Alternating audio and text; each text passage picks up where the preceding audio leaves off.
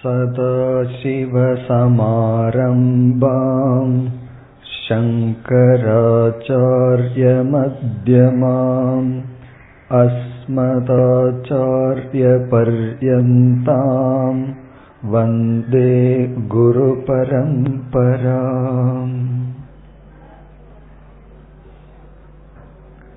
தொண்ணூத்தி நான்காவது ஸ்லோகம் न नभो गडयोगेन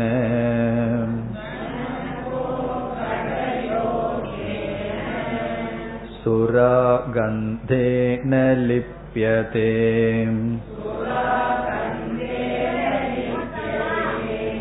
तदात्मो भाति योगेन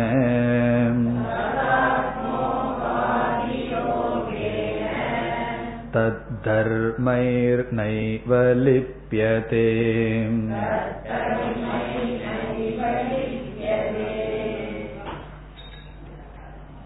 இப்பொழுது பார்த்து வருகின்ற ஸ்லோகங்களில் ஆசிரியர் விதேக முக்தியை பற்றி பேசி வருகின்றார் அல்லது ஆத்ம ஞானமானது ஜீவன் முக்தியை கொடுத்து பிறகு ஒரு ஜீவன் ஜீவன் முக்தனாக இருந்து இறந்து விட்டால் அவன் மீண்டும் பிறப்பதில்லை. காரணம் அவனுடைய அனைத்து கர்மங்கள் நாசத்தை அடைகின்றது என்று ஞானத்தினுடைய பலன் கர்ம நாசக என்பதை கூறி வருகின்றார். இதற்கு முந்தைய ஸ்லோகங்களில் ஞானத்தை அடைந்து உயிரோடு இருந்து கொண்டிருக்கும் பொழுது எப்படி எந்தவித மன தாக்குதல் இல்லாமல் சமமான பாவனையுடன் இவ்வுலகில் வாழ்ந்து வருவான். எல்லா விதமான சூழ்நிலைகளிலும் சம புத்தியுடன் இருந்து இவன் இந்த உலகத்தில் மகிழ்வாக வாழ்ந்து வருவான் என்று விளக்கினார். பிறகு இந்த ஜீவன் முக்தன் கர்மவினை முடியும் பொழுது இறந்து விடுகின்றான். இறந்ததற்கு பிறகு மீண்டும் பிறப்பதில்லை. காரணம் பிறப்புக்கு காரணமான கர்மங்கள் நாசத்தை அடைகிறது. அந்த கர்ம தத்துவத்தை நாம் சென்ற வகுப்பில் விசாரம் செய்தோம். இதில் மூன்று விதமான கர்ம தத்துவங்களை நாம் பார்த்தோம். ஒன்று சஞ்சித கர்ம இனி ஒன்று ஆகாமி கர்ம இனி ஒன்று பிராரப்த கர்ம. சஞ்சித கர்ம என்பது ஒரு ஜீவன் ஏற்கனவே சேர்த்து வைத்திருந்த பாப புண்ணியங்களினுடைய ஒரு குவியல். நாம் எப்பொழுதெல்லாம் சஞ்சித கர்ம என்று சொல்கிறோமோ அந்த இடத்தில் கர்ம என்ற சொல்லுக்கு கர்ம பலம் என்று பொருள். சஞ்சிதம் என்றால் நன்கு சேகரிக்கப்பட்டு வைத்திருந்த கர்ம பலன். அந்த சஞ்சித கர்மத்திலிருந்து ஒரு சிறு பகுதியானது வெளிப்படுகின்றது. ஒரு சிறு பாப புண்ணிய கூட்டங்கள் வெளிப்படுகின்றது. அது இப்பொழுது இருக்கின்ற உடல் ஆயுள் இவைகளை நிர்ணயம் செய்கின்றது. ஆகவே இப்பொழுது நாம் சஞ்சிதத்திலிருந்து சிறிது வெளிப்பட்ட கர்மத்தை எடுத்துக்கொண்டு வாழ்ந்து வருகின்றோம். விதவிதமான சூழ்நிலைகளை உலகங்களை கொடுக்கின்றது. அப்படி வெளிப்பட்ட கர்மத்துக்கு நாம் பிராரப்த கர்ம என்று பார்த்தோம். ஆரப்தம் என்றால் ஆரம்பித்து விட்டது பிர என்றால் நன்கு ஆரம்பித்து விட்டது. பிறகு ஒரு ஜீவன் பிராரப்த கர்மத்தை அனுபவித்துக் கொண்டிருக்கும் பொழுது புதிதாக பாப புண்ணியத்தை சேர்க்கின்றான். குறிப்பாக மனிதர்கள் அப்படி சேர்க்கப்படுகின்ற பாப புண்ணியத்துக்கு ஆகாமி கர்ம என்று பெயர். இவ்விதம் ஞானிக்கு சஞ்சித கர்ம என்ன ஆகிறது என்று சென்ற வகுப்பில் பார்த்து முடித்தோம். ஞானிக்கு சஞ்சித கர்மமானது அடியோடு அழிந்து விடுகிறது. காரணம் என்ன என்றால் கர்மமானது கர்த்தாவை சார்ந்து இருக்கின்றது. யார் கர்மத்தை செய்தார்களோ அந்த அகங்காரத்தை சார்ந்து இருக்கிறது. ஞானியானவன் எதை சார்ந்து கர்மங்கள் இருக்கின்றனோ அந்த அடித்தளத்தையே நீக்கிவிட்டான் அகங்காரத்தையே நீக்கிவிட்டான். ஆகவே கர்மங்களுக்கு இடமில்லாமல் சென்று விடுகிறது. எப்படி? உதாகரணம் ஆசிரியர் கூறினார் கனவில் ஒருவன் ஒரு நல்லதோ கெட்டதோ செய்கின்றான். அதனுடைய பலனை அனுபவிக்கும் பொழுது விழித்துக் கொண்டால் அதை செய்தவன் வேறு விழித்திருப்பவன் வேறு அந்த பலனை இவன் அனுபவிக்க மாட்டான் என்று கூறினார் பிறகு ஆகாமி கர்மத்துக்கு ஆசிரியர் வந்தார். ஞானத்துக்கு பிறகு ஞானி செய்கின்ற எந்த செயலிலும் அவனுக்கு கர்த்தத்துவம் நான் செய்கின்றேன் என்ற அகங்காரத்தினுடைய தூண்டுதலினால் செய்யப்படாத காரணத்தினால் ஆகாமி கர்ம உற்பத்தி ஆகாது. அதைத்தான் நாம் பார்த்து வருகின்றோம். நான் அசங்க சொரூபமானவன். நான் இதை செய்பவன் அல்ல என்று அவன் பாவித்து வருவதனால் ஆகாமி கர்ம உற்பத்தி ஆவதில்லை. இதைத்தான் தொண்ணூத்தி மூன்றாவது ஸ்லோகத்தில் ஆசிரியர் குறிப்பிட்டார். ஸ்வம் அசங்கம் உதாசீனம். தன்னை ஸ்வம் என்றால் தன்னை அசங்கமாகவும் ஏதோடு சம்பந்தப்படாதவனாகவும் பரிஜாய அறிந்து கொண்டு யதா நபக ஆகாசத்தை போல் ந ஸ்லிஷ்யதி எதிகி. எதியானவன் சம்பந்தப்படுவதில்லை. பிறகு இப்பொழுது நாம் தொண்ணூத்தி நான்காவது ஸ்லோகத்திற்கு வருகின்றோம். இந்த உதாகரணம் இங்கு விளக்கப்படுகின்றது. என்ன உதாகரணம் என்றால் ஆகாசமானது நல்லது கெட்டது என்ற இரண்டு விதமான காற்றுக்கு இடம் தருகிறது. நல்ல காற்றும் ஆகாசத்தில் சஞ்சரிக்கிறது அசுத்தமான காற்றும் ஆகாசத்தில் சஞ்சரிக்கின்றது. ஆனால் ஆகாசத்திற்கு எந்த விதமான பாதிப்பும் வருவதில்லை. ஒரு பானைக்குள் நல்ல வாசம் வருகின்றது அல்லது தவறான கெட்ட வாசம் வருகிறது என்றால் அங்கு இருக்கின்ற ஆகாசத்துக்கு அது வருவது போல் தெரிகிறது.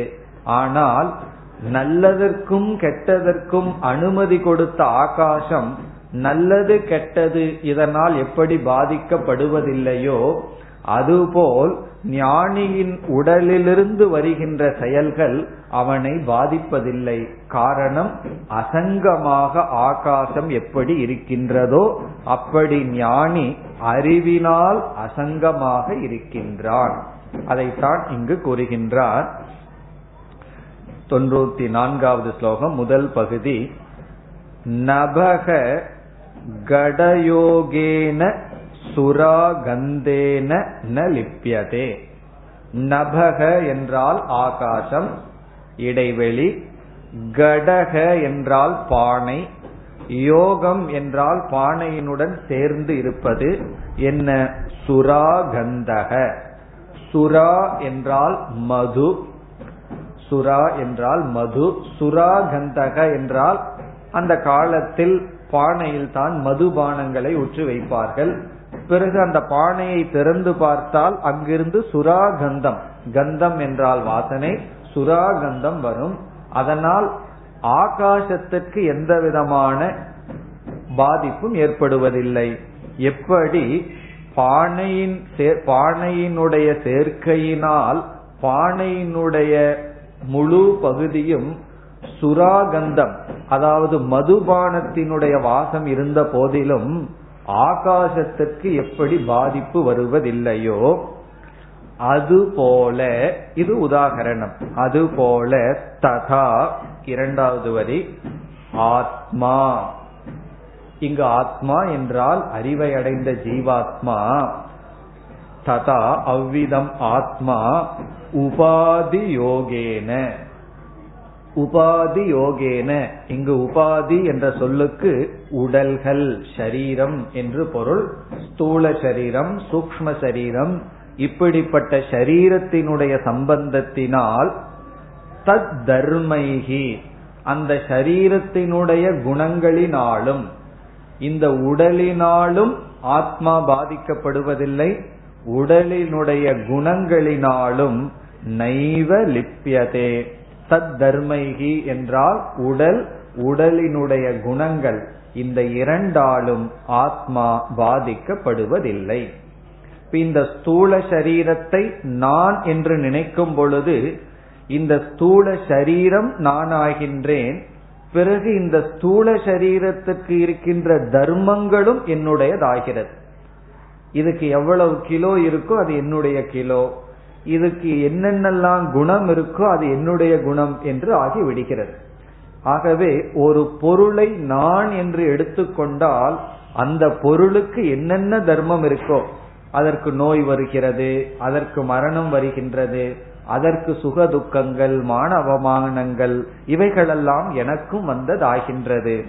ஆனால் அசங்கம் என்ற புத்தியில் இருந்து அவைகள் எனக்கு ஒரு கருவி நான் சாட்சியாக பார்க்கின்றேன் என்ற அறிவோடு இவைகளை நாம் கையாண்டால் இதிலிருந்து நமக்கு பாதிப்பு வருவதில்லை. ஆகாசத்தை போல.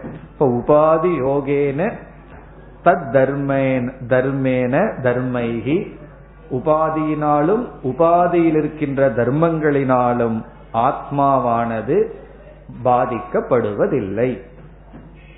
இந்த ஸ்லோகத்துடன் ஆகாமி கர்ம நாச விஷயமும் முடிவடைகின்றது. மூன்று கர்ம தத்துவத்தில் சஞ்சித கர்ம ஆகாமி கர்ம முடிவடைகின்றது. இந்த ஆகாமி கர்மத்துல இனி ஒரு சந்தேகம் நமக்கு வரலாம். ஆகாமி கர்ம என்றால் என்ன? என்றால் பிராரப்த கர்மத்தை ஒரு ஜீவன் அனுபவிக்கும் பொழுது புதிதாக சேர்க்கப்படுகின்ற பாவ புண்ணியங்கள். இப்பொழுது நமக்கு என்ன சந்தேகம் வரலாம் என்றால் ஒரு ஜீவன் நாற்பது வயது வரை ஞானத்தை அடையாமல் இருக்கின்றான். நாற்பது வயதில் ஞானத்தை அடைகின்றான். பிறகு அவன் எண்பது வயது வரை வாழ்கின்றான். நாற்பது வயதுக்கு மேல் எண்பது வயது வரை அவன் ஞானியாக வாழ்ந்தால் அந்த காலத்தில் செய்த ஆகாமி கர்ம உற்பத்தி ஆகாது. ஆனால் அவன் பிறந்ததிலிருந்து நாற்பது வயது வரை அஜானியாக இருந்த ஆகாமி கர்மத்தை சேர்த்து வைத்திருப்பானே அந்த ஆகாமி கர்ம எங்கு போகும் என்ற ஒரு கேள்வி வருகிறது. இதற்கு சரியான பதிலும் ஒன்று இருக்கின்றது. அல்லது விளையாட்டாகவும் ஒரு இடத்தில் ஒரு பதில் சொல்லப்படுகிறது. இது விளையாட்டாக சொல்லப்படுகின்ற பதில் அது உண்மையான பதில் அல்ல. அது என்னவென்றால் இந்த நாற்பது வயது வரை இந்த ஜென்மத்துல சேர்த்து வச்ச பாப புண்ணியம் எல்லாம் அந்த ஞானியை துதி செய்பவர்களுக்கு புண்ணியம் போகுதான். அந்த ஞானியை நிந்தனை செய்பவர்களுக்கு பாவம் போகிறது என்று சொல்வார்கள். அதனுடைய அர்த்தம் என்னன்னா ஞானியினுடைய பெருமையை கூறுவதற்கு. ஆனால் உண்மையில் அந்த ஆகாமி உடனே சஞ்சிதத்தில் சேர்ந்து சஞ்சிதத்தோடு அழிந்து விடுகிறது. அதுதான் சரியான பதில்.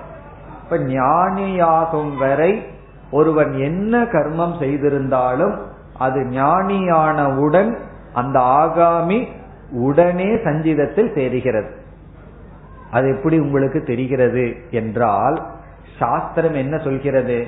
ஒரு ஜீவன் இறந்தவுடன் ஆகாமி கர்ம சஞ்சீதத்தில் சேருகிறதுன்னு பார்த்தோம். ஒருவன் ஞானி ஆவது என்பது அது மரணத்திற்கு சமம். ஒருவனுக்கு ஞானம் வந்து விட்டால் அவன் இறந்து விட்டான். சாதாரண இறப்பு அல்ல. உபனிஷத் கூறும் பராந்த காலம் என்று சொல்லும். அந்த காலகன மரணம். ஞானியினுடைய மரணம் பராந்த காலகனா. காரணம் இது கடைசி மரணம். ஞானி இறப்பது வந்து கடைசி மரணம். அஜானிகள் இறப்பது கடைசி மரணம் அல்ல. அது அடுத்த ஜென்மத்துக்கு ப்ரிப்பரேஷன் பிறகு மீண்டும் இறப்பான். அதனாலதான் ஞானி இறுதியாக இறக்கின்றான். இதுல இருந்து என்ன தெரியுது? அவன் மீண்டும் பிறக்க மாட்டான். இதுதான் அவனுக்கு கடைசி டெத் கடைசி மரணம்னா என்ன அர்த்தம் ஆகுது? இனிமேல் அவனுக்கு மரணமே இல்லை என்றால் அவனுக்கு பிறப்பில்லை. இது எனக்கு கடைசி மரணமாக நான் இருக்க விரும்பவில்லைன்னு என்ன அர்த்தம்? மீண்டும் பிறப்போம் என்பது பொருள். ஆகவே ஞானத்தை அடைவதே மரணத்திற்கு சமம். காரணம் என்ன? ஞானத்தை அடைஞ்சதுக்கு அப்புறம் இந்த உலகத்தை பார்க்கிற விதம் ஞானத்திற்கு முன்னாடி இந்த உலகத்தை பார்க்கிற விதம் முற்றிலும் மாறுபடுகின்றது.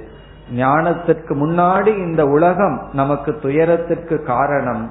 ஞானத்திற்கு பிறகு எதுவுமே துயரத்துக்கு காரணம் இல்லை அனைத்தும் பிரம்மஸ்வரூபம். ஆகவே ஒரு ஞானி எவ்வளவு காலம் ஞானம் அடையாமல் இருந்து அவன் பாப புண்ணியத்தை சேர்த்து வைத்தானோ அது சஞ்சிதத்தில் செல்கிறது. பிறகு சஞ்சிதத்திற்கு நாம் என்ன ஒரு காரணம் சொன்னோமோ சஞ்சிதம் எப்படி அழிகின்றது என்பதற்கு நாம் என்ன காரணம் சொன்னோமோ அந்த காரணத்தின் அடிப்படையில் அந்த கர்மவினை சென்று விடுகின்றது. பிறகு ஆகாமி கர்மங்களும் இவ்விதம் சென்று விடுகிறது. இந்த இரண்டு கர்மங்கள் ஞானத்தினாலேயே நாசத்தை அடைகின்றது ஞானத்துக்கு சஞ்சித கர்மத்தையும் ஆகாமி கர்மத்தையும் நீக்க சக்தி இருக்கின்றது. இனி அடுத்த ஒரு கர்மம் மீதி இருக்கின்றது. அது பிராரப்த கர்ம. அந்த பிராரப்த கர்மத்தை பற்றி சற்று விளக்கமாகவே இங்கு சங்கரர் பேச போகின்றார். சில முக்கியமான நல்ல கருத்துக்களை எல்லாம் இனி சங்கரர் பிராரப்தத்தினுடைய விஷயத்தில் கூறப் போகின்றார். ஆகவே நாம் அடுத்த ஸ்லோகத்திற்கு செல்கின்றோம். அது பிராரப்தத்தை பேச ஆரம்பிக்கின்றது. தொண்ணூத்தி ஐந்தாவது ஸ்லோகம். ज्ञानोदयात् पुरारब्धम्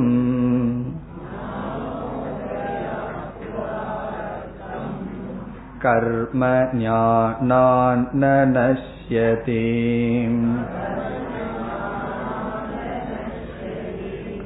अदत्त्वा स्वफलं लक्ष्यम्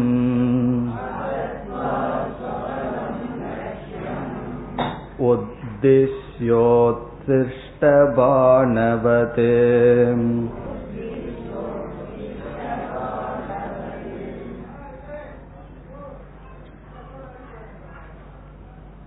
பிராரப்த கர்ம. இந்த இடத்திலும் கர்ம என்ற சொல்லுக்கு கர்ம பலம். ஆரப்தம் என்றால் ஆரம்பிக்கப்பட்டது. பிர என்ற சொல்லுக்கு விதிவிலக்கு இல்லாமல் நிச்சயமாக தடுக்க முடியாது உறுதியாக என்று பொருள். நன்கு என்று பொருள். ஆகவே நன்கு ஆரம்பிக்கப்பட்ட கர்ம பலன்கள். இப்பொழுது ஒரு ஜீவனுக்கு எண்ணிக்கைக்கு அடங்காத பாப புண்ணிய கூட்டங்கள் இருக்கின்றது அதில் ஏதோ சில பாப புண்ணியங்கள் சேர்ந்து அதை தீர்ப்பதற்கான இந்த உடல் உலகம் நமக்கு கிடைத்துள்ளது. அது பிராரப்த கர்ம. இந்த பிராரப்த கர்மம் நமக்கு தோன்றி நாம் என்ன செய்கின்றோம்? ஒரு ஜீவர்களாக இந்த உலகத்தில் வாழ்கின்றோம். சாஸ்திரத்தில் பொதுவாக இவ்விதம் கூறுவார்கள் தோன்றிய பாப புண்ணியங்களில் புண்ணியம் மிக அதிகமாக பாபம் மிக குறைவாக இருந்தால் அவர்களுக்கு தேவ ஜென்மங்கள் முதலியவைகள் கிடைக்கின்றன. இப்ப தேவர்கள் எத்தனையோ தேவர்கள் இருக்கிறார்கள். அப்படிப்பட்ட தேவலோகத்தில் ஒருவன் பிறக்கின்றான். தேவர்களும் நம்மையை போன்ற ஒரு ஜீவர்கள் தான் காரணம் அவர்களும் பாப புண்ணியத்தின் வசத்தில் பிறக்கிறார்கள். அவர்கள் தேவர்களாக பிறந்து புண்ணிய வசத்தினால் அதிக சுகத்தை அனுபவிப்பார்கள். ஆனா அவர்களிடமும் துக்கம் இருக்கும்.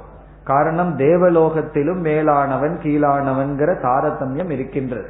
ஒருவனை பார்த்து இனி ஒருவன் பொறாமைப்படுவான். விதவிதமான லோகங்கள் பேசப்படுகின்றது.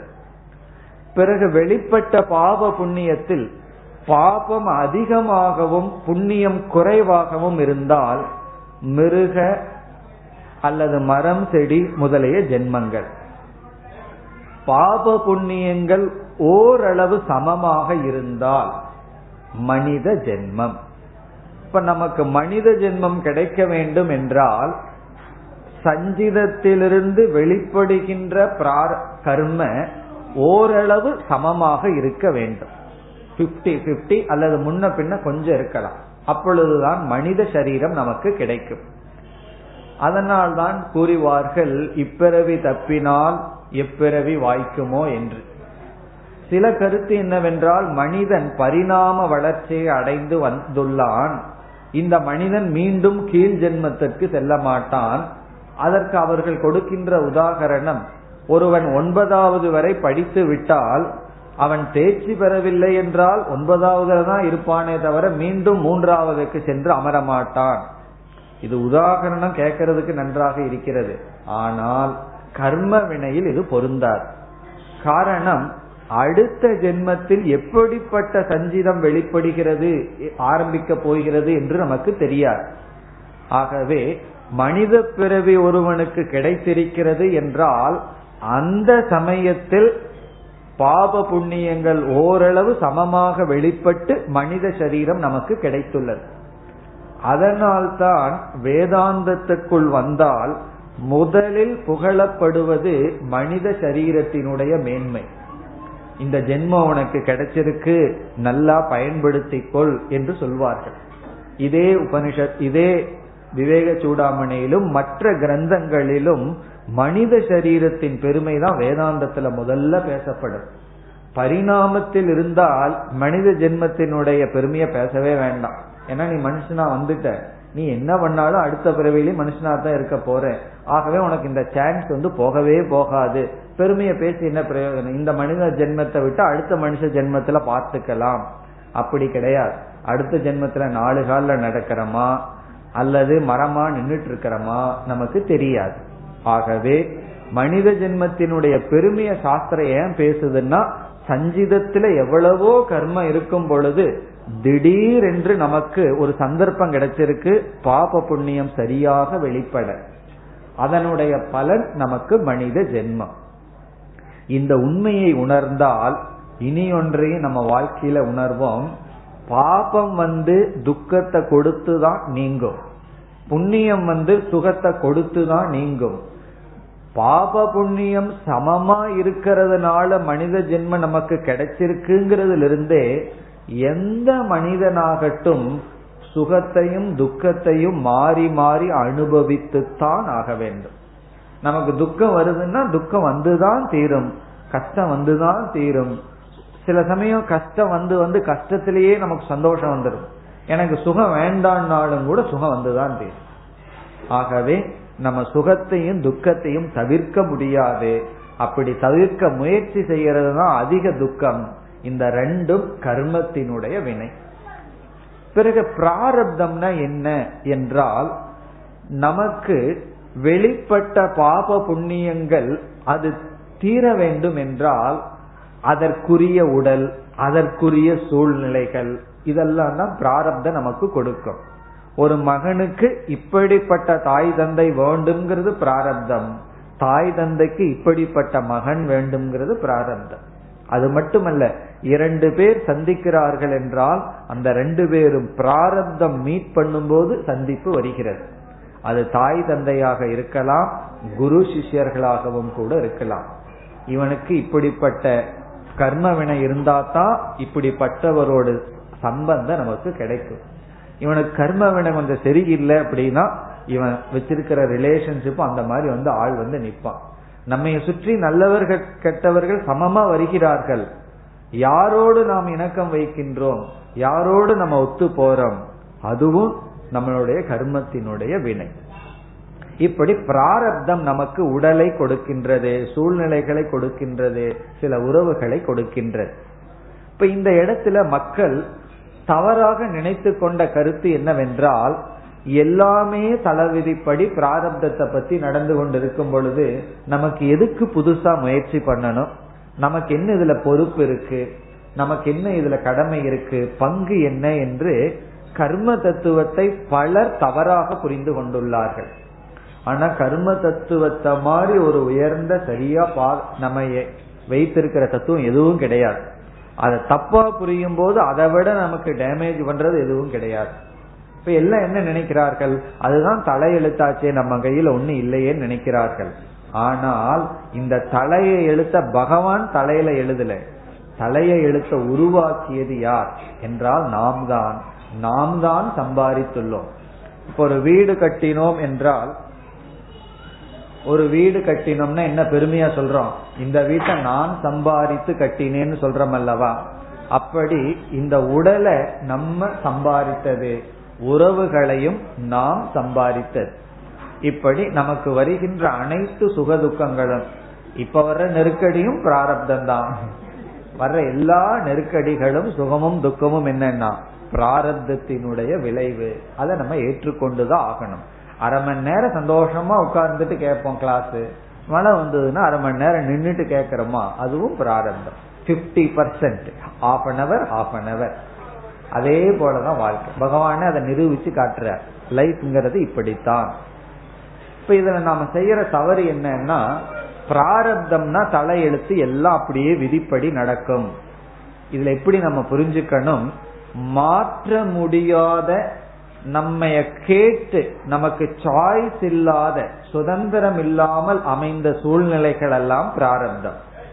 இப்ப நமக்கு ஆண் சரீரமா பெண் சரீரமா பெற்றோர்கள் எப்படி எந்த தேசத்துல பிறக்கிறோம் எவ்வளவு காலம் வாழ்றோம் இவைகளெல்லாம் என்னன்னா பிராரப்தத்துல வந்தது.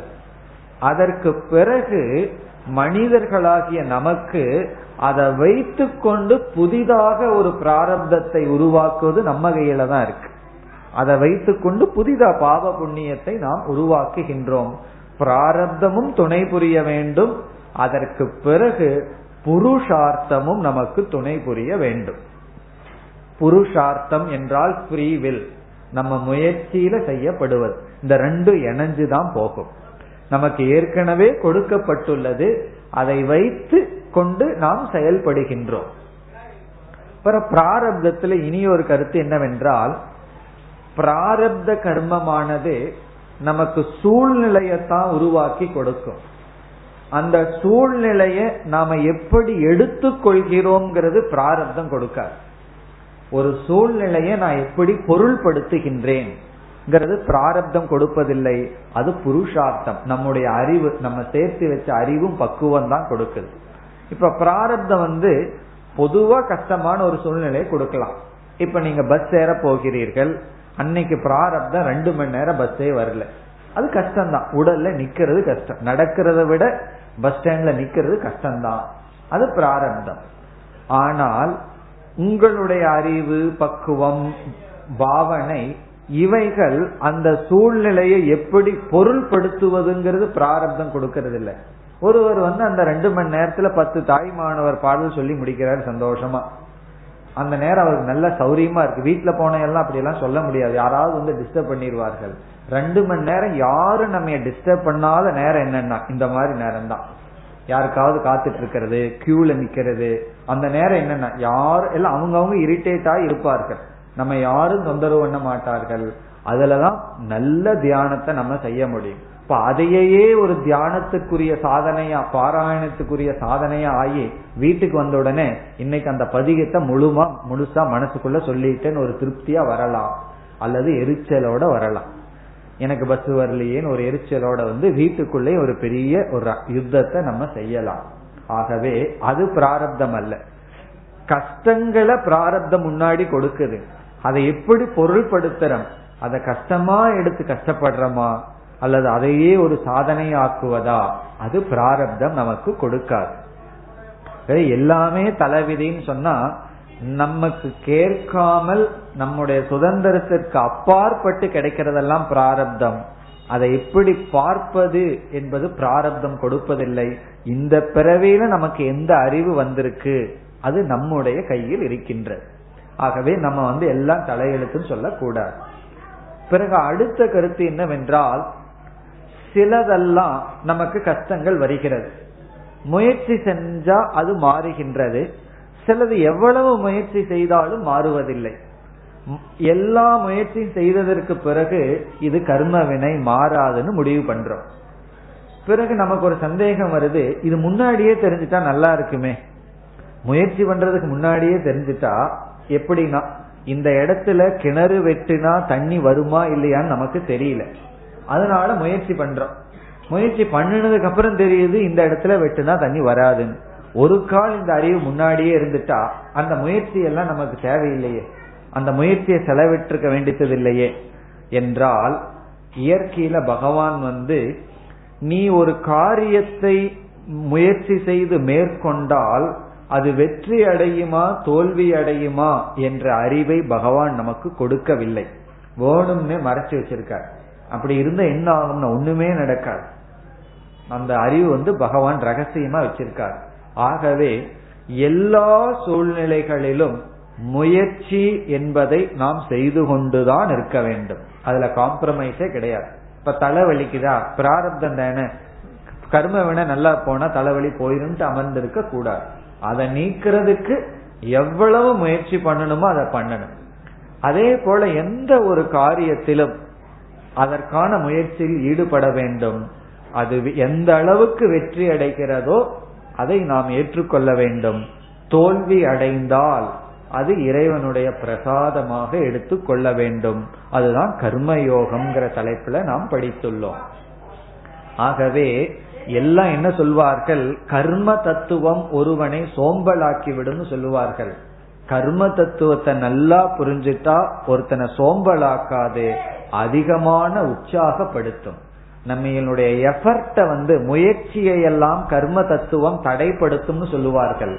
கர்ம தத்துவத்தை தெரி தெளிவா புரிஞ்சுட்டா முயற்சிக்கு தடையாக இருக்காது முயற்சிக்கு அது உதவி செய்யும்.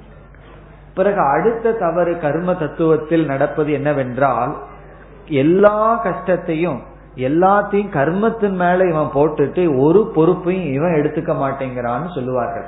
இது கேட்டாலும் தலையெழுத்துன்னு சொல்லுவார்கள். ஆனால் கர்ம தத்துவத்தை படித்தால் இன்னைக்கு நான் இருப்பது நான் சம்பாதிச்சது இப்ப இவங்களை எல்லாம் நான் பார்த்துட்டு இருக்கிறேன்னா இது நான் உங்களை எல்லாம் சம்பாதிச்சிருக்கேன் நீங்கள் என்னை பார்த்து கொண்டிருக்கிறீர்கள் என்றால் நீங்கள் உங்களுடைய தவத்தினால் என்னை சம்பாதித்துள்ளீர்கள். அப்படி நம்ம வாழ்கின்ற ஒவ்வொரு சூழ்நிலையும் நான் சம்பாதிச்சதுதான். அது துக்கமா இருந்தாலும் சரி சுகமா இருந்தாலும் சரி. இப்ப இன்னைக்கு இருக்கிற சூழ்நிலை என்னால் தேடப்பட்டது என்றால் நாளைக்கு வரப்போற சூழ்நிலையையும் நான் தான் நிச்சயம் செய்கின்றேன். நாளானிக்கு வரப்போற சூழ்நிலையையும் நான் தான் முடிவு செய்கின்றேன். ஆகவே இன்னைக்கு எப்படி இருக்குது என்பது நேற்றினுடைய விளைவு நாளைக்கு எப்படி இருக்கும் என்பது இன்றையினுடைய விளைவு. இத புரிஞ்சுக்கிறதுக்கு ஒரே ஒரு சிறிய உதாரணம். இன்னைக்கு ஸ்தூல உடல் எப்படி இருக்குங்கிறது நேற்று நான் சாப்பிட்டதனுடைய விளைவு. நேற்று நைட்டு வந்து ஒரு பதினெட்டு பூரியும் ரெண்டு கிலோ அந்த மசாலும் சாப்பிட்டேன்னு வச்சுக்கோமே இன்னைக்கு எப்படி இருந்திருக்கும் வயிறு? அல்லது மூடு தான் எப்படி இருந்திருக்கும்? இப்ப இன்னைக்கு என்னுடைய உடல் எப்படி இருக்குங்கிறது நான் ஏற்கனவே சாப்பிட்டதனுடைய விளைவு. நாளைக்கு காலையில உடம்பு எப்படி இருக்குன்னு இன்னைக்கு நைட்டு சாப்பிட போறதனுடைய விளைவு. ஒரு எட்டு போண்டா சாப்பிட்டு தூங்கினோம்னா எப்படி இருக்கும் காலையில? அப்படி. அப்ப நாளை காலையில வயிற்று வலிக்குதுன்னு வச்சுக்கோமே தலை எழுத்துன்னு சொல்ல முடியுமா? என்னுடைய தலை எழுத்துனால வயிற்று வலிக்குதுன்னு சொன்னா அது எப்படி இருக்கும்?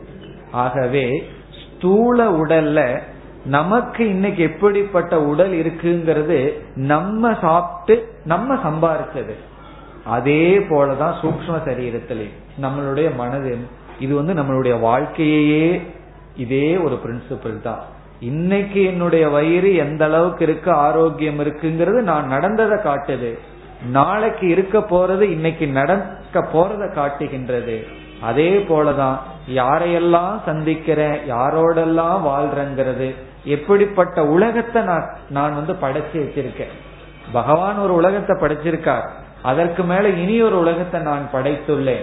என்ன உலகம்னா இவங்ககிட்ட பேசுறது இல்ல இவங்ககிட்ட பேசுறது இல்ல இவங்ககிட்ட கொஞ்சம் பேசுவேன். இப்படிப்பட்ட உலகத்தை படைச்சு வச்சிருக்கிறது யார்? நம்ம தான் அல்லது அஜாத சத்ருகோ யாருமே எனக்கு பகைவர்கள் இல்லை. இப்படிப்பட்ட உலகத்தை நம்ம தான் உருவாக்குகின்றோம். இப்ப கர்ம வினையின் அடுத்த பிரயோஜனம் என்ன என்றால் நம்முடைய வாழ்க்கைக்கு நாம் முழு பொறுப்பை எடுத்துக் கொள்கின்றோம். அதற்கு ஒரு பள்ளி ஆசிரியர் மிக அழகான ஒரு உதாரணம் ஒரு குழந்தைக்கு சொன்னார். என்ன உதாரணம் அவர் சொன்னார்னா அந்த குழந்தை வந்து எந்த குரூப் படிக்கணும் பிளஸ் டூல அப்படின்னு ஒரு பெரிய குழப்பம். பெற்றோர் சொல்றாரு நீ இந்த குரூப் எடுன்னு குழந்தை சொல்லுது இல்ல எனக்கு இந்த குரூப் தான் அப்படின்னு அந்த பையன் சொல்கின்றான். அதற்கு அந்த ஆசிரியர் சொன்னார் ஒரு டேபிள் வெயிட் அவர்கிட்ட இருந்தது. கண்ணாடியிலான மேஜையில வைக்கின்ற பொருள். இவர் சொன்னார் இத வந்து உனக்கு வந்து ஒரு உனக்கு ரொம்ப வேண்டியவர்கள் இத உனக்கு பிரசன்ட் பண்ணியிருக்காங்க. நீ வந்து இத ரொம்ப பத்திரமா வச்சிருக்க. காரணம் என்னன்னா அதனுடைய வேல்யூ விட எமோஷனல் வேல்யூ இருக்கு. எனக்கு ரொம்ப விரும்பியவர்கள் இது எனக்கு கொடுத்ததுன்னு சொல்லி. அது உன்னுடைய மேஜையில நீ வச்சிருக்க. ஒரு கால் நீ வந்து எதையோ சுத்தம் செய்யும் பொழுது கை தவறி அதை நீ உடைத்து விட்டால் உன் மனசுல என்ன வரும்? என்றால் முதல்ல ஒரு வருத்தம் வரும். இந்த பொருள் நம்ம விட்டு போயிடுதுன்னு. கொஞ்ச நாள் இருக்கு ஒரு நாள் அந்த வருத்தம் வரும் பிறகு சென்று விடும் ஒரு கால் அந்த டேபிள் வைக்கிற வீட்டில் இருக்கிற சர்வன்ட்டோ அல்லது அண்ணன் தம்பிகளோ வேற யாராவது உடைத்திருந்தால் உன் மனசுல என்ன வரும்? என்று கேட்டால் என்ன வரும்? வருத்தம் வரும். அதோட என்ன வரும்? கோபமும் வரும். காரணம் என்ன என்றால் இதனுடைய அழிவுக்கு பொறுப்பு நீ என்று சொல்லும் பொழுது வருத்தத்தோட கோபமும் சேர்ந்து வருது. இதனுடைய நாசத்துக்கு பொறுப்பு நான் என்று ரெஸ்பான்சிபிலிட்டியை நான் எடுக்கும் பொழுது கோபம் வருவதில்லை வருத்தம் மட்டும் வருகின்றது. இந்த கோபம் வந்து அடுத்து வரப்போற பத்து வருத்தத்தையும் கிரியேட் பண்ணுது. அந்த கோபத்துல ஒரு சொல்லு சொல்லுவோம். அதற்கு இனி ஒரு சொல் சொல்வார்கள் அதை மனசுல வச்சுட்டு பத்து நாளைக்கு அப்புறம் நேத்து நீ அப்படி சொன்னன்னு சொல்லி மறுபடியும் ஒரு சொல். இதெல்லாம் தொடர்ச்சி. அப்ப என்ன சொல்றார் அந்த ஆசிரியர்? அவரவர்கள் அவரவர்களுடைய வாழ்க்கைக்கு பொறுப்பை எடுத்துக்கொண்டால்தான் அவரவர்களுக்கு நல்லது. இப்ப நாளைக்கு இந்த குழந்தைக்கே நம்ம பொறுப்பை கொடுத்துட்டோம்னா அந்த குழந்தை சரியா படிக்கலைன்னா பெற்றோர் சொல்லலாம் நீ தான் எடுத்த நீ படிக்கணும். ஒரு கால் குழந்தைக்கு கொஞ்சம் கஷ்டமா இருந்ததுன்னா நீ சொன்னதுனாலதான் நான் படிக்கலன்னு சொல்லு. அப்போ நம்ம பொறுப்பை மற்றவர்கள் மீது செலுத்தும் பொழுது நாம் பொறுப்பற்றவர்களாகிறோம். முன்னேற்றத்துக்கு நமக்கு தடை. இந்த கர்ம தத்துவம் ஒன்றுதான் அனைத்துக்கும் நீதான் பொறுப்பு என்ற அறிவை நமக்கு கொடுக்கின்றது.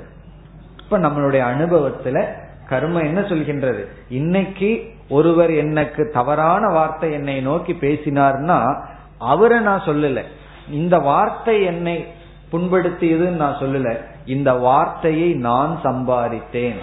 நம்ம ரோட்ல போயிட்டு இருக்கோம் யாரோ ஒருத்தன் கல்லுல அரி அடிக்கிறான்னு வச்சுக்கோமே. அதை நான் சம்பாதித்தேன். அது எனக்குத்தான் அதுல பொறுப்பு என்றால் என்ன ஆகும்? அவன் மீது ஒரு துவேஷம் கோபம் இதெல்லாம் வராது. ரொம்ப பேரு கேட்கிற கேள்வி என்னன்னா இந்த கோபத்தை எப்படி அடக்கிறது? கோபத்தை எப்படி விடணும்? அதற்கு கர்ம தத்துவம் ஒரு உபாயம் சொல்கின்றது. நீ அனுபவிக்கின்ற அனைத்து சங்கடங்களுக்கும் நீயே பொறுப்பு என்று உணர வேண்டும். கோபம் ஏன் வருது? நீதான் பொறுப்பு. அந்த டேபிள் வெயிட் உடஞ்சதுக்கு காரணம் நீ. நீதான் அந்த நாசத்துக்கு காரணம்னு ரெஸ்பான்சிபிலிட்டியை மற்றவங்கிட்ட கொடுக்கும் பொழுது கோபம் வருகின்றது. எல்லாம் நம்ம மேலேயே போட்டுக்கொள்ளும் பொழுது கோபம் வருவதில்லை. ஆகவே இந்த கர்மத்தினுடைய பலன் என்ன? கர்ம தத்துவத்தினுடைய பலன் என்ன என்றால் அனைத்துக்கும் நான் தான் பொறுப்பு. இந்த எண்ணமே உங்களுக்கு கோபம் எரிச்சல் இதில் இருந்தெல்லாம் விடுதலை கொடுக்கும். இப்படி கர்ம தத்துவத்துக்கு பல பிரயோஜனங்கள் இருக்கின்றது. நாம் ஆங்காங்கு மேலும் பிறகெல்லாம் பார்ப்போம். தவறாக புரிந்து கொண்டால் தவறான சில விளைவுகள் சரியாக புரிந்து கொண்டால் நம்முடைய முயற்சிக்கு கர்ம தத்துவம் ஊக்குவிக்கும். பிறகு ஒவ்வொரு செயலுக்கும் நம்மை பொறுப்பாக இந்த கர்ம தத்துவம் நமக்கு பிரயோஜனத்தை கொடுக்கும். இனி நாம் பிராரப்தத்துக்கு வரும் பொழுது பிராரப்தம் முதலில் பாப புண்ணியம் சரியாக இருந்தால்தான் நமக்கு மனித சரீரம்னு பார்த்திருக்கோம். பிறகு இந்த மனித சரீரம் எப்படியோ அதே போல ஒரு விதமான மனதும் பிராரப்தத்தினுடைய பலன்தான். முழுமையாக அல்ல. ஓரளவுக்கு மனம். அதனாலதான் ஒரு வீட்டுல இரண்டு குழந்தைகள் இருந்தா முற்றிலும் வேறுபட்ட குணத்துடன் காணப்படுகிறார்கள். பெற்றோர்கள் குழந்தையினுடைய உடலைத்தான் கொடுத்தார்கள். உடல்ல ஒரு ஒற்றுமை இருக்கலாம். அண்ணன் தம்பிய மூஞ்சி பார்த்தாவே கண்டுபிடிச்சிடலாம். ஆனா மனசு எப்படி இருக்கு? முழுமையாக மாறுபடுகின்றது. காரணம் அவர்களுடைய கர்ம வினை மாறுபடுகின்றது. ஒவ்வொருத்தருக்கு ஒவ்வொரு விதமான உணர்வுகள் இன்க்ளினேஷன் எல்லாம் இந்த கர்மத்தினுடைய துணை கொண்டு ஒரு ஜீவன் என்ன செய்கின்றான்? மீண்டும் புண்ணிய வசத்தினால் நல்ல காரியத்தை செய்கின்றான் தூய்மையை அடைகின்றான் பிறகு சாஸ்திரத்துக்கு வருகின்றான் ஞானத்தை அடைகின்றான். நம்ம வந்து ஒரு கற்பனை பண்ணுவோம். ஒருவன் வந்து நாற்பது வயதுல ஞானத்தை அடைஞ்சிருக்கான்னு கற்பனை செய்வோம். இப்ப இந்த நாற்பது வயதுல இவன் ஞானத்தை அடைஞ்சிருக்கான்னு சொன்னா இந்த ஞானத்துக்கு யாரெல்லாம் உதவி செய்தார்கள்? ஒருவனுக்கு நாற்பது வயதுல ஆத்ம ஞானம் வந்துள்ளதுன்னு சொன்னா அதற்கு முதல் உதவி செய்தது என்ன? பிராரப்த கர்மமே உதவி செஞ்சிருக்கு. எப்படின்னா மனித சரீரத்தை கொடுத்திருக்கேன் இப்ப மனித சரீரத்தை கொடுத்ததுனாலதான் இந்த ஞானமே வந்திருக்கு. பிறகு எத்தனையோ வேறு சில உதவிகளை எல்லாம் பிராரப்த கர்மம் பண்ணியிருக்கு. வெறும் பிராரப்த கர்மம் மட்டும் மோட்சத்தை கொடுக்காது. இந்த பிறவியில அவன் அதிக முயற்சி செய்துள்ளான். முயற்சி செய்வதற்கான சூழ்நிலையை பிராரப்தம் உருவாக்கி கொடுத்துள்ளது. இப்ப வந்து பலருக்கு முயற்சி செய்து லட்சியத்தை அடையணும்னு ஆசை இருக்கு. சூழ்நிலையே இல்லைன்னா இப்படி முயற்சி செய்வது? இப்ப அதற்குரிய சூழ்நிலையை உருவாக்கி கொடுத்துள்ளது. ஒருவர் வந்து ரொம்ப தூரம் பயணம் போகணும்னு ஆசைப்படுகிறார். பாதையே இல்லை என்றால் எப்படி பயணம் செல்வது? அல்லது காலே இல்லைன்னா எப்படி பயணம் செல்வது? அப்படி நம்மளுடைய முயற்சிக்கு பிராரப்தம் வழிவகுத்து கொடுத்துள்ளது. ஆகவே ஒரு ஞானம் வர இந்த இடத்துல ஆத்ம ஞானம் வர பிராரப்தம் பெரிதும் உதவி இருக்கின்றது. அந்த ஆத்ம ஞானத்துக்கு என்னென்ன முயற்சி செய்யணுமோ கர்மயோகம்ங்கிற முயற்சி செய்து மன தூய்மையப்படுத்தணும். தியானம்ங்கிற சாதனைகள்னால மனசை ஒருமுகப்படுத்தணும். பிறகு குரு கிட்ட போய் வேதாந்தத்தை கேட்கணும். இவ்விதம் விதவிதமான சாதனைகளுக்கு பிராரப்தம் உதவி செய்துள்ளது. இப்ப பிராரப்தத்தினுடைய உதவியினால் என்ன உற்பத்தி ஆயிருக்கு? ஆத்ம ஞானம் உற்பத்தி ஆயிருக்கு. பிராரப்தமே உற்பத்தி பண்ணல. பிராரப்தம் முயற்சி செய்ய உதவி செய்துள்ளது. இப்ப இவனுடைய முயற்சியும் பிராரப்தமும் சமமாக சேர்ந்து ஆத்ம ஞானம் வந்துள்ளது. இப்ப வேறொரு இடத்துல சங்கராச்சாரியார் சொல்றார் இந்த ஞான உற்பத்தியான உடனே யாரையெல்லாம் அழிக்கலான்னு பாக்குதான் ஞானம் என்ன ஆயிடுது? உற்பத்தி ஆயிடுச்சு மனசுல. இந்த ஞானம் என்ன பண்ணுது? எல்லாத்தையும் அழிக்கணும்னு முயற்சி செய்கிறது. உடனே என்ன செய்யுது? எல்லா சஞ்சித கர்மத்தையும் அழிச்சு விட்டுறது ஆகாமி கர்மம் இதுவரைக்கும் செஞ்சதையும் அழிச்சிருது. இனிமே உற்பத்தி வராமையே பார்த்துக்குது. பிறகு இந்த ஞானம் பிராரப்தத்தை அழிக்கலாம்னு போனா ஒரு இடத்துல சங்கரர் சொல்றார் உடனே இந்த ஞானம் பாக்குதான் உன்னாலதானே நான் வர்றதுக்கே காரணமா இருந்தேன். அதனால ஒரு நன்றி உணர்வுல உன்னை நான் விட்டு விடுகின்றேன் அப்படின்னு சொல்லிடுதான் இப்ப ஞானத்துக்கே ஒரு நன்றி உணர்வு வந்துடுதான் என்ன நன்றி உணர்வு? இந்த பிராரப்தம் இருந்ததுனாலதான் என்னால முயற்சி செய்ய முடிந்ததுன்னு சொல்லி தான் உருவாகிய ஞானம் உருவாவதற்கே காரணமாக இருந்த அந்த பிராரப்தத்தை ஞானம் விட்டு விடுகின்றது. அப்ப பிராரப்த கர்மத்துல சாஸ்திரம் கூறுகின்ற கருத்து ஞானம் பிராரப்த கர்மத்தை நாசம் செய்வதில்லை. பிராரப்தத்தை ஞானம் அழிக்காது. அழிக்கின்ற திறன் இல்லைன்னு சொன்னோம்னா ஞானத்துக்கே சக்தி இல்லைன்னு ஆயிரும். அதற்கு பதுவா என்ன சொல்றோம்? ஞானம் சரி பிராரப்தத்தை விட்டு வைப்போம். காரணம் என்ன? நமக்கு உதவி செய்தது அல்லவா ஒரு காலத்துல உதவி செய்தவர்களை நம்ம மறக்கிறது இல்லை அல்லவா? மறக்கும் கூட செய்நின்றி கொன்றாருக்கு வேறு வழி இல்லைன்னு சொல்கிறார்கள் அல்லவா? அப்படி அந்த செய்நின்றி படி பிராரப்தத்தை ஞானம் விட்டு விடுகின்றது.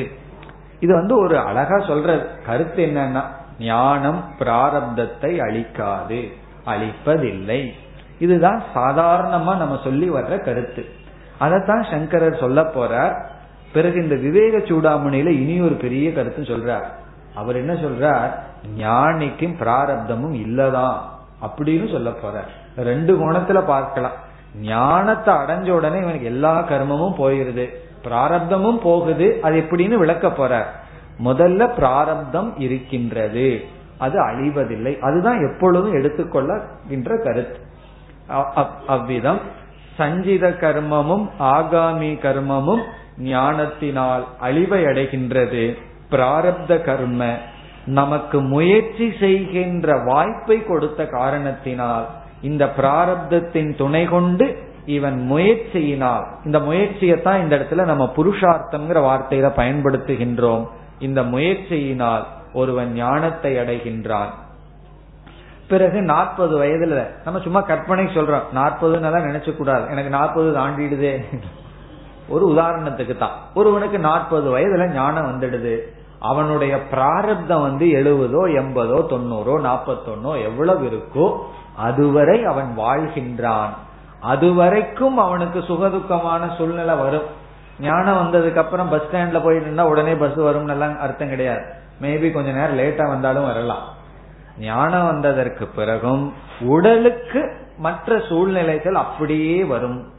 ஆனால் இத பொருள்படுத்துற விதம் முற்றிலும் மாறிவிடும்.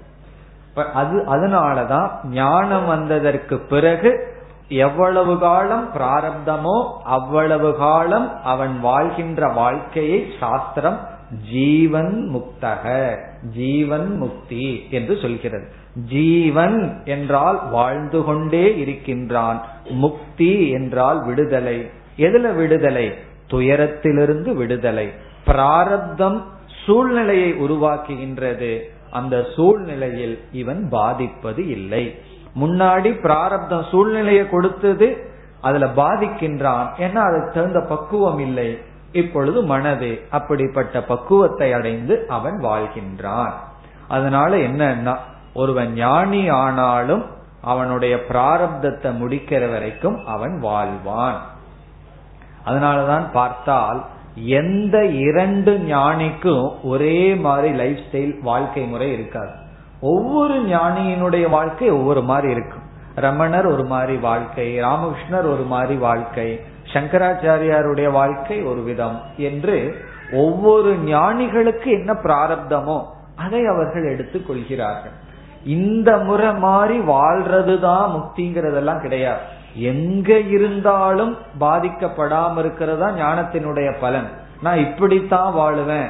காட்டுல போய் குகையில் இருந்தா தான் மோக்ஷம்னு சொன்னா அந்த குகையே வீட விட நமக்கு குகை மேல பற்று வந்து விட்டால் அதுவே சம்சாரம் ஆயிரும் ஏன்னா ஒரு மலைக்கு வந்து குகை அடிச்சுட்டு போயிடுதுன்னா உட்காந்து அழுதுட்டு இருப்போம். அப்படி நிபந்தனையற்று இருப்பதுதான் மோட்சம் என்னுடைய மகிழ்ச்சிக்கு ஒரு நிபந்தனை இல்லை என்று நான் என்னைக்கு சொல்றனோ அன்னைக்கு தான் நான் ஜீவன் முக்தன். அப்படி நிபந்தனை இல்லைன்னு சொன்னதற்கு பிறகு நான் வந்து இந்த இடத்துல இருக்க மாட்டேன் அந்த வீட்டில தான் இருப்பேன்னு சொன்னா அது என்ன? இப்ப என்னைக்கு நிபந்தனை போடுறோமோ அன்னைக்கு வரைக்கும் நமக்கு முக்தி இல்லை. ஆகவே மோக்ஷங்கிறது நிபந்தனையற்ற நிலை. காரணம் என்ன? எந்த சூழ்நிலை வந்தாலும் அதை நான் சந்திக்க தயார். அதனால் நான் பாதிக்கப்பட மாட்டேன் யார் என்னிடம் எப்படி நடந்து கொண்டாலும் நான் பாதிக்கப்பட மாட்டேன் அது மோக்ஷம். ஆகவே பிராரப்தம் வெளியே இருக்கிற சூழ்நிலை கொடுத்துட்டு தான் இருக்கும். இந்த ஞானம் அந்த சூழ்நிலை நம்மை பாதிக்காமல் காப்பாற்றுகின்றது. இப்ப இந்த இடத்துல என்ன சொல்ல போகிறார் சங்கரர்? பிராரப்த கர்மமானது தோன்றிவிட்டால் இடையில் அது ஞானம் வந்தாலும் கூட அந்த ஞானம் இந்த பிராரப்தத்தை தடைப்படுத்தாது. இந்த ஞானம் இடையில வந்திருக்கும். அது வந்தாலும் கூட பிராரப்தம் தொடர்கின்றது. பிறகு ஞானம் எதை தடைப்படுத்துகிறது? பிராரப்தத்தை சந்திக்கின்ற விதத்தை மாற்றுகிறது. பிராரப்தத்தை மாற்றுவதில்லை. அதனாலதான் பெரிய பெரிய ஞானிகளுக்கும் கூட சாதாரண மக்களுக்கு வர்ற நோயினாலதான் இறந்தார்கள். சாதாரண மக்களை போலதான் அவர்களுக்கும் பிராரப்தம் இருந்தது. அவர்களை புரிந்து கொண்டவர்கள் சிலர் புரியாதவர்கள் சிலர் விரும்புபவர்கள் சிலர் வெறுப்பவர்கள் சிலர். ஞானியாக இருந்தாலும் இதெல்லாம் சமமா இருக்கு. பிறகு ஞானத்துக்கு என்ன விசேஷம்னா ஞானத்துக்கு என்ன விசேஷம்? எது நடந்தாலும் அவர்களுடைய அச்சலம் அசையாத மனநிலை ஞானத்தினுடைய பலன். இப்ப இங்க என்ன? தர்க்கம் என்ன? என்ன லாஜிக் பிராரப்தம் தடைபடுவதில்லை என்பதற்கு பிரசித்தமான உதாரணத்தையே இங்கு சங்கரர் கொடுக்கின்றார். ஒருவன் ஒரு பசுவை குறிவைத்து இவனுடைய பானத்தை விடுகின்றான். அப்படி குறிவைத்து விடும் பொழுது பசுவை அல்ல பசுவை வச்சு குறிவைக்க மாட்டானே. ஒரு சிங்கம் புலி முதலிய ஒரு மிருகத்தை குறிவைத்து பானத்தை விடுகின்றான். அப்படி விடுற வரைக்கும் இவனுக்கு சாய்ஸ் இருக்கு. ஒரு லட்சியத்தை குறி வச்சு பானத்தை விடுகின்றான். விட்டதற்கு பிறகு பானத்தை விட்டதற்கு பிறகு பாதி தூரம் போன உடனே அங்க ஒரு மனுஷனோ பசுவோ வந்து விடுகிறது. இவனுக்கு சாய்ஸ் இருக்கா? இவன் கையை விட்டு சென்று விட்டால் அது போக வேண்டிய இடத்துக்கு போய்த்தான் தீருமே தவிர அது இவனாலேயே தடுக்க முடியாது. பிறகு எந்த இடத்துல இவனுக்கு வாய்ப்பு இருந்திருக்குன்னா அதை ரிலீஸ் பண்ற வரைக்கும் சாய்ஸ் இருக்கு. ரிலீஸ் பண்ணிட்டோம் அப்படின்னா நம்ம கிட்ட சாய்ஸே கிடையாது. அது போக வேண்டிய தூரம் போய்த்தான் தீரும். அதுபோல கர்ம உற்பத்தியாகிற வரைக்கும் நமக்கு சாய்ஸ் இருக்கு. ஏன்னா சஞ்சீதம் வெளியே வர்றதுக்கு முன்னாடியே அதை நம்ம நீக்க முடியும். வெளிப்பட்டு விட்டால் பிராரப்தமாக வெளிப்பட்டு விட்டால் அது போக வேண்டிய தூரம் சென்றுதான் போகும். சென்றுதான் அது நீங்கும். அந்த உதாரணத்தை இங்கு கொடுக்கின்றார். எப்படி ஒரு லட்சியத்தை குறித்து பானத்தை நாம் விட்டு விட்டோமோ அது இடையில வந்து நமக்கு சாய்ஸ் இல்லை. அதே போலதான் வார்த்தைகளை பேசுறதுக்கு முன்னாடி நமக்கு நல்ல சாய்ஸ் இருக்கு. வாய் விட்டுட்டோம் நம்மளே என்ன சொல்றோம்? நான் வாயை விட்டு மாட்டிட்டேன்னு சொல்றோம். நான் வாயை விட்டதே அதை முழுங்கலாமான்னா? முழுங்க முடியாது. ஒரு சொல் நம்மை விட்டு சென்று விட்டால் அது பானத்தை போல. மற்றவங்களை குத்தித்தான் தீரும். காது வழியாக போய் அவர்களுடைய மனசை குத்தும். பானம் வந்து நேர நெஞ்சில போய் குத்தும். இந்த சொல்லு வந்து காது வழியா அவர்களை என்ன வேண்டும் துயரப்படுத்தும். அதே போல இந்த பிராரப்த கர்மத்தினுடைய தத்துவம் என்னவென்றால் இது ஞானத்து ஞானமானது பிராரப்தத்தை தடை செய்யாது. இதுவும் இயற்கையில பகவான் அப்படி அமைச்சிருக்கார்.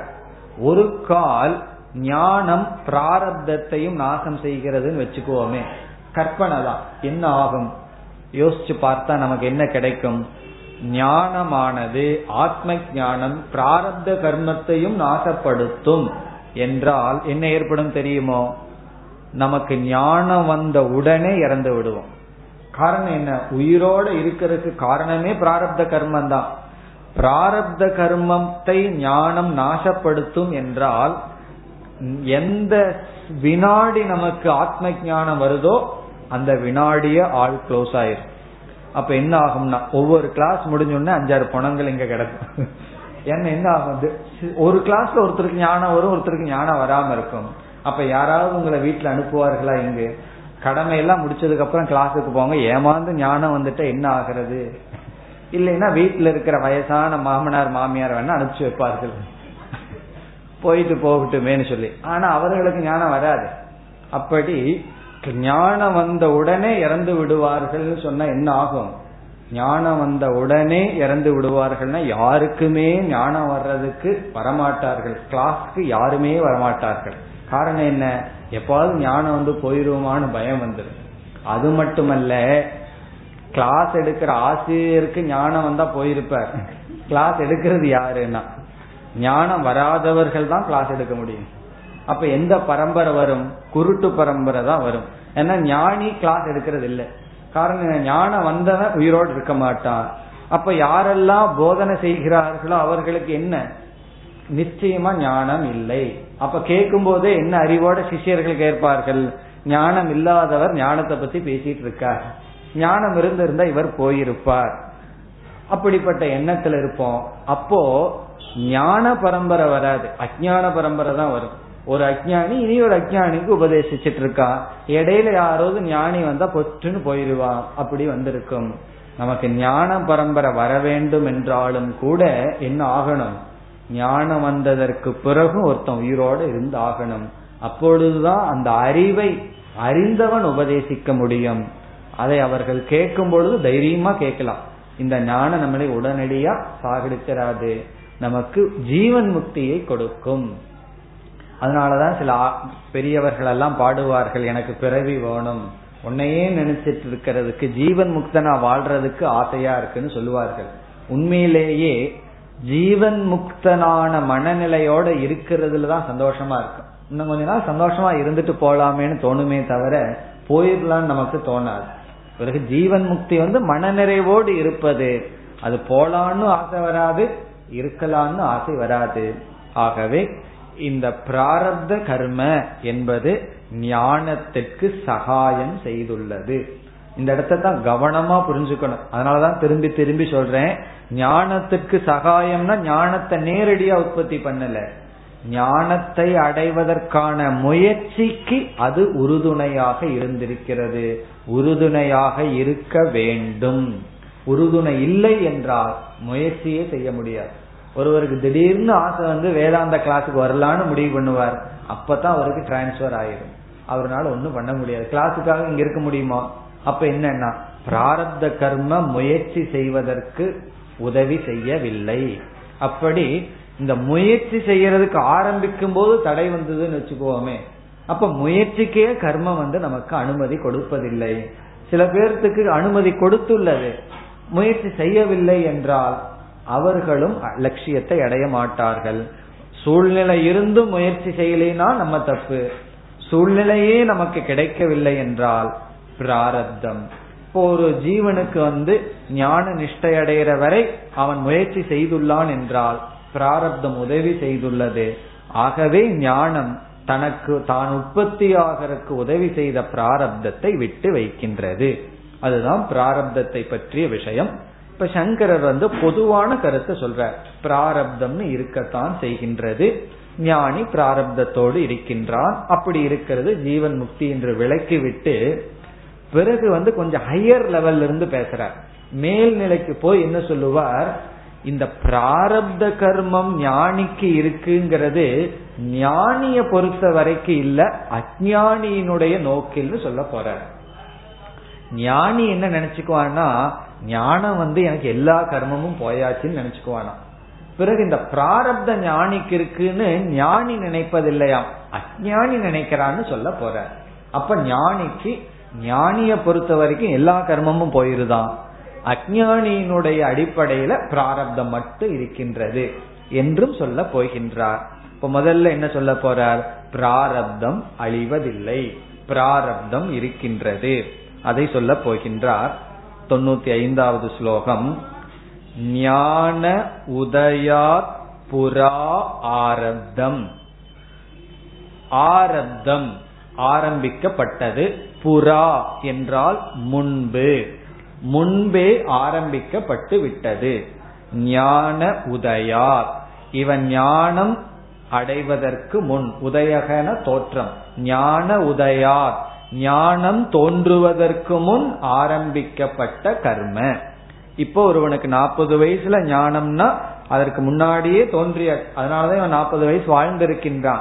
அப்படி ஞானத்துக்கு முன்னாடியே தோன்றிய பிராரப்த கர்ம ஞானாத் ந நஷ்யதி. ஞானத்தினால் அழிவதில்லை. ஞானாத் ஞானத்தினால் அழிவதில்லை. ஞானத்திற்கு முன் ஆரம்பிக்கப்பட்ட கர்ம பலனானது ஞானத்தினால் அழிவதில்லை. அதுக்கு நம்ம பல காரணம் சொல்லலாம். ஒரு காரணம் என்னன்னா இந்த ஞானத்திற்கே அந்த கர்மமானது உறுதுணையாக இருக்கிறது. அதனாலதான் என்ன சொல்வார்கள்? எனக்கு முயற்சி செய்வதற்கான பாதை வேணும்னே ஒரு பிரார்த்தனை பண்றது ஒரு செயல் செய்வது அப்போ கொஞ்சம் எக்ஸ்ட்ரா புண்ணியத்தை சேர்த்து என்ன பண்றதுன்னா வேற ஏதாவது பிராரப்தம் தடையா இருந்தாலும் கூட அதுக்கு கொஞ்சம் அப்படியே காம்ப்ரமைஸ் பண்றது. நம்ம உடம்புல ஏற்கனவே ரத்தம் இருக்கு ஆபரேஷன்ல கொஞ்சம் ரத்தம் போயிடுது. உடனே என்ன பண்றோம்? யா யாரோ சாப்பிட்டு சம்பாதிச்சு வச்ச ரத்தத்தை கொஞ்சம் டைரக்டா எடுத்துக்கிறோம் அல்லவா? அப்படி இந்த பிரிவிலேயே கொஞ்சம் குயிக்கா வேலை செஞ்சு அதிக பிரார்த்தனை இதெல்லாம் பண்ணி பகவானே எனக்கு எந்த தடையும் வரக்கூடாதுன்னு சொல்லி பிராரப்தத்துல கொஞ்சம் முன் பின் இருந்ததுன்னா கொஞ்சம் சரி கட்டுறது. அதுவும் சொல்லப்படுகிறது. இந்த பலகீன பிராரப்தம் இருந்ததுன்னு சொன்னா சில முயற்சியினால் பிரார்த்தனையினால நம்ம ஈடு தேடி வந்துடுவோம் ஆனால் அப்படி ஆரம்பிக்கப்பட்ட பிராரப்தத்தை ஞானமானது நாசம் செய்யாது. அதத்துவா ஸ்வபலம். தன்னுடைய பலனை தராமல் நாசத்தை அடையாது. பிராரப்த நாசத்தை அடையாதுன்னா பிராரப்தம் இருந்துட்டே இருக்குன்னு அர்த்தம் அல்ல பலனை கொடுக்காமல் நாசத்தை அடையாது. அதற்கு அந்த உதாரணத்தை சொல்கின்றார் அடுத்த வகுப்பில் நாம் பார்க்கலாம் ஓம் போர் நமத போர் நமிதம் போர் போர் நமுதச்சதேம் पूर्णस्य पूर्णमादाय पूर्णमेवावशिष्यते ॐ शान्ति शान्ति शान्तिः